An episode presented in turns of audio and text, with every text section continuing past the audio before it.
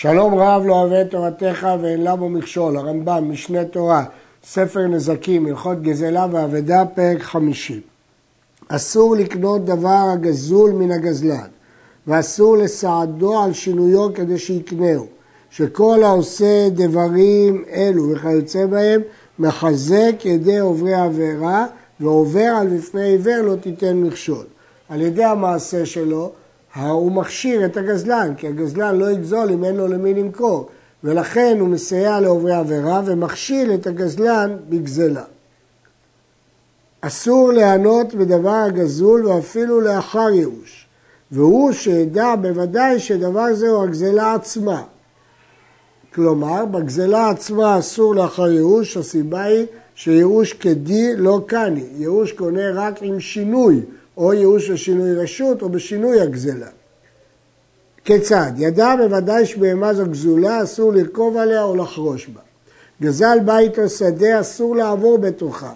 לא רק אה, כשהוא משתמש בגוף הדבר כמו בהמה, אלא אפילו בבית, שהוא משתמש בצל.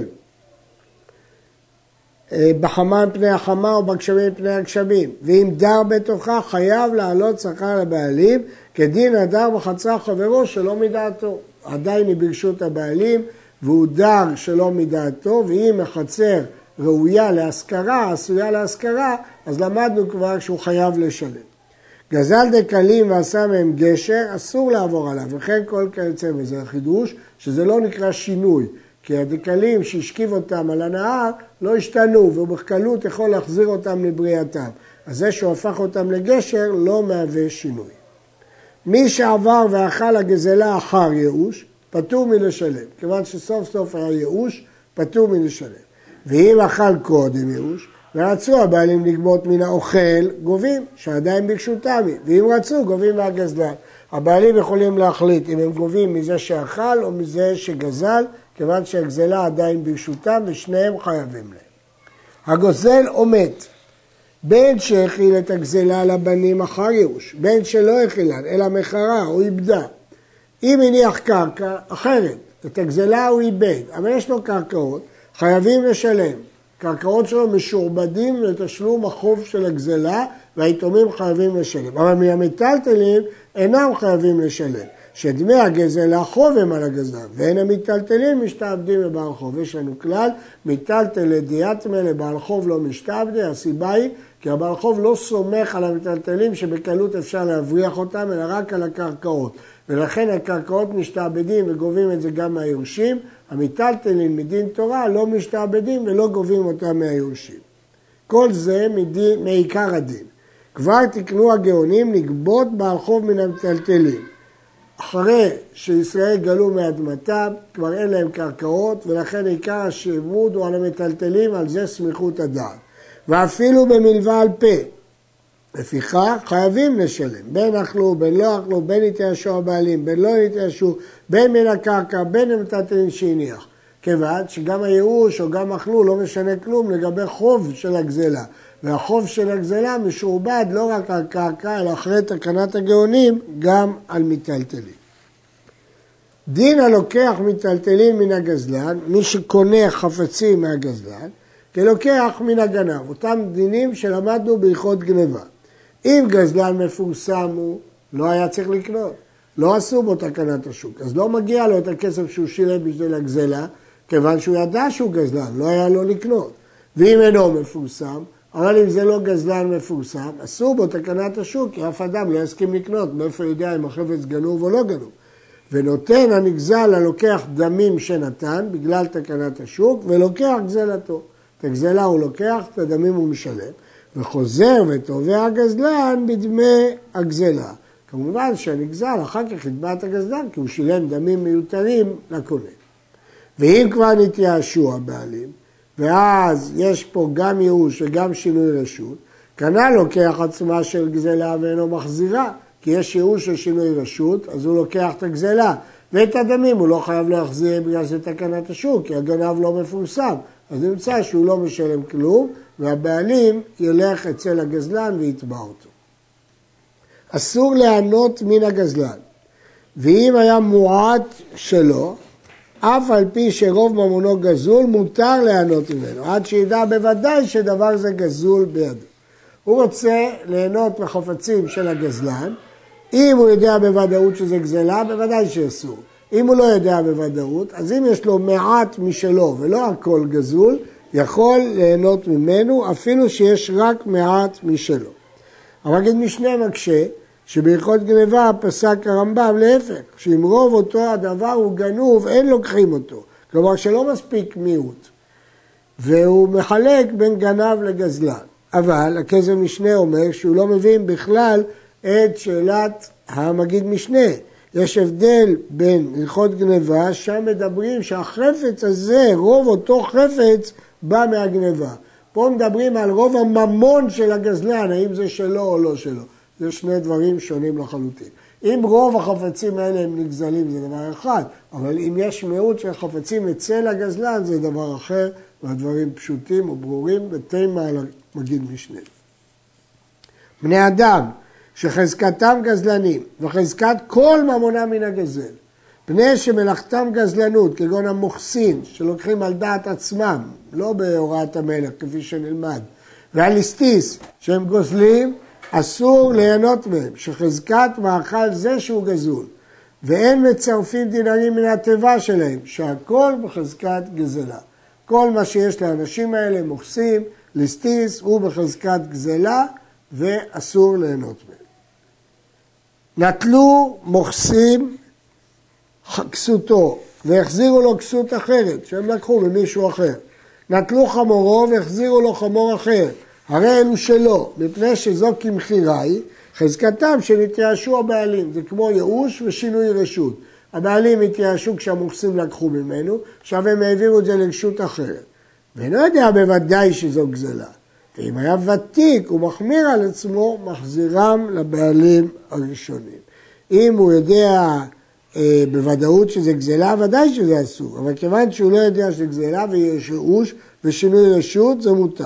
אבל אם הוא לא רוצה לסמוך על ההיתרים האלה, איש ותיק וותיקין מהירי שמיים, אז הוא מחזיר לבעלים הראשונים. במה דברים אמורים שהמוכר כליסטיס? מה שאמרנו שלמוכר יש דין של ליסטיס, בזמן שהמוכס גוי, או מוכס העומד מאליו, או מוכס העומד מחמת המלך ואין לו קצבה, אלא לוקח מה שירצה, הוא מניח מה שירצה. אבל מכס שפסקו המלך ואמר שיילקח שליש או מביא עוד דבר קצוב, הוא קבע את סכום המכס. והעמיד מוכס ישראל לגבות חלק זה למלך. ונודע שאדם זה נאמן ואינו מוסיף כלום על מה שגזר המלך, אינו בחזקת גזלן, כפי שדין המלך דינו, דינא דמלכותא דינא, ולכן כשהמלך קבע חוק קבוע כמה הוא המכס, הרי בוודאי שזה מותר, אפילו שהמלך גוי, הוא לא בחזקת גנב המוכס, כי הוא עושה את חוקי המלך, ודינא דמלכותא דינא, ולא עוד, אלא שהוא עובר המבריח מן המוכס הזה, מפני שהוא גוזל מנת המלך. אם אדם יבריח את המכס, לא ישלם את המיסים שהוא צריך לשלם לפי חוק המדינה, הוא עובר. בין שהיה מלך גוי, בין שהיה מלך ישראל. לפי הרמב"ם, דינא דמלכותא דינא, בין אם המלך גוי ובין אם המלך ישראל, ולכן זה אסור.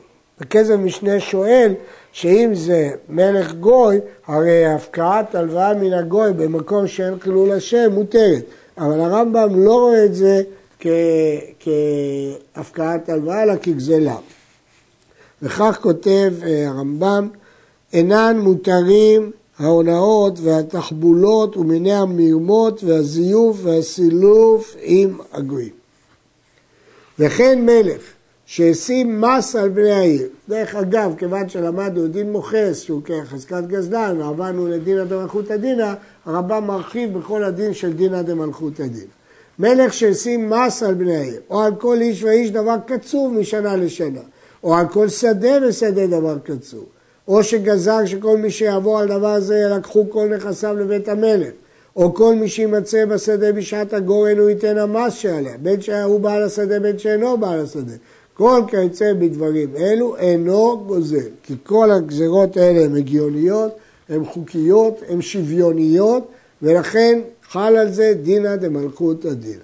וישראל שגבה אותם למלך אינו בחזקת גזלן, הרי הוא כשר, הוא לא נקרא מוכס של חזקת גזלן, כי הוא מקיים את דינא דמלכותא דינא. והוא, שלא יוסיף, ולא ישנה כלום, ולא ייקח לעצמו כלום, לא יוסיף אחוזים לעצמו. וכן מלך, שכעס על אחד מעבדיו ושמשם מבני המדינה ולקח שדה וחצרו, אינה גזל. הוא מותר לענות בה, אפשר לקנות אותה. והלוקח אותה מן המלך הרי שלו ואין הבעלים מוציאים אותה מידו. שזהו דין המלכים כולם, זה חלק מחוקי המלכים. לקח כל ממון שבשם כשכועסים עליהם. והרי המלך הפקיע אשר בודל ונעשית חצר זו או שדה זו כהפקר וכל הקונה אותה מן המלך זכה בה. כיוון שהדבר הזה חוקי והדבר הזה הגיוני, שככה נוהגים, מנהג המלכים, אין בזה גזלה. אבל מלך שלקח חצר או שדה של אחד מבני המדינה דרך חמאס, שלא כדינים שחקק, הרי זה גזלן, והלוקח ממנו מוציאים הבעלים מידו, כמו שהיה עם אחאב ונבות הישראלי, כאשר זה לא חוק שוויוני, אלא המלך חומד איזושהי שדה נגד הכללים, נגד החוקים שלו בעצמו, והוא לוקח אותה שלא כדין, בוודאי שהוא גזל ואסור לקנות את השדה הזאת, ומי שיקנה אותה, אפשר יהיה להוציא ממנו. כללו של דבר, כל דין שיחקוק אותו המלך לכל, דין שוויוני, ולא יהיה לאדם אחד בפני עצמו, זה לא איזה חוק ספציפי בשביל אדם מסוים, אינו גזל. וכל שיקח מאיש זה בלבד שלא כדת הידועה לכל, אלא חמאס את זה, הרי זה גזל. כלומר, אם הוא עשה אה, דבר לא חוקי, אלא רק לאיש ספציפי מסוים, לא לפי הכללים המקובלים, זאת גזלה. לפיכך, גבאי המלך ושוטריו שמוכרים השדות במס הקצוב על השדות, ממכרם, ממכר. אם נתנו את הרכוש והרכוש הזה לא שילם מס, לוקחים אותו. אבל מס שעל כל איש ואיש, מס גולגולת, אינו גובה אלא מן האדם עצמו, זה החוק. ואם מכרו השדה במס שעל האיש, הרי זה אינו ממכר, כי זה לא חוק המלך. אלא אם כן, היה דין המלך כן. אם היה דין אצל כולם, שכל מי שלא ישלם מס גולגולת, לוקחים לו את השדה, אז זה דינא דמלכותא, דינא, ככה החוק. אבל אם זה רק האיש הזה, בגלל שהוא לא שילם מיסים, לקחו לו את השדה, זה לא חוקי. מלך שהיו דיניו, שכל מי שלא ייתן המס שעל השדה, תהיה השדה לנותן המס. אם אדם מתנדב לתת מס בשביל איש שלא שילם מס, וברח בעל השדה מפני המס, ובא זה ונתן מס שעלה על המלך ואכל פירותיה, אין זה גזל. כי זה דינא דמלכותא, שכיוון שהוא שילם את הארנונה, את המס, הוא אוכל את הפירות. אלא אוכל פירות ונותן המס עד שיחזרו הבעלים, שדין המלך דינו כמו שבאר. וכן מלך שגזר שכל מי שייתן מס הקצוב על האדם, ישלם את מס הגולגולת שלו, ישתעבד בזה שלא נתן, הוא יכול להעביד אותו. ובא ישראל ונתן המס שעל ישראל זה העני, הרי זה עובד בו יותר מדי, הוא יכול לשעבד אותו. שדין המלך דין, אבל אינו עובד בו כעבד, הוא לא יכול להשתמש בו כעבד, אבל הוא יכול להעביד אותו כפועל, אפילו קצת יותר מפועל. מלך שכרת אילנות של בעלי בתים ועשה מהן גשר, מותר לעבור עליו. זכותו של המלך להפקיע רכוש לצורכי רבים. וכן אם הרס בתים ועשה אותם דרך החומה, מותר לענות בה. וכן כל כיוצא בזה, שדין המלך דין. זה לא דבר בלתי חוקי כלפי אדם ספציפי, אלא שימוש, עיכול של רכוש פרטי לצורך הרבים. במה דברים אמורים שדינא דמלכותא דינא? במלך שמטבעו יוצא באותן הארצות. זה היה הסימן של מלך לגיטימי. שהרי הסכימו עליו בני אותה הארץ, ושמחה דעתן שהוא אדוניהם והם לא עבדים. אבל אם אין מטבעו יוצא, הרי הוא כגזלן, בעל זרוע, כמו חבורת ליסטים המזוינים שאין דיניהם דין. חבורת שודדים, אלימה שהשתלטה על איזו מדינה, זה לא הלך חוקי, ומה שקובע, המטבע. וכן מלך זה וכל עבדיו כגזלן לכל דבר, כי אין מטבעו של המלך יוצא. עד כאן.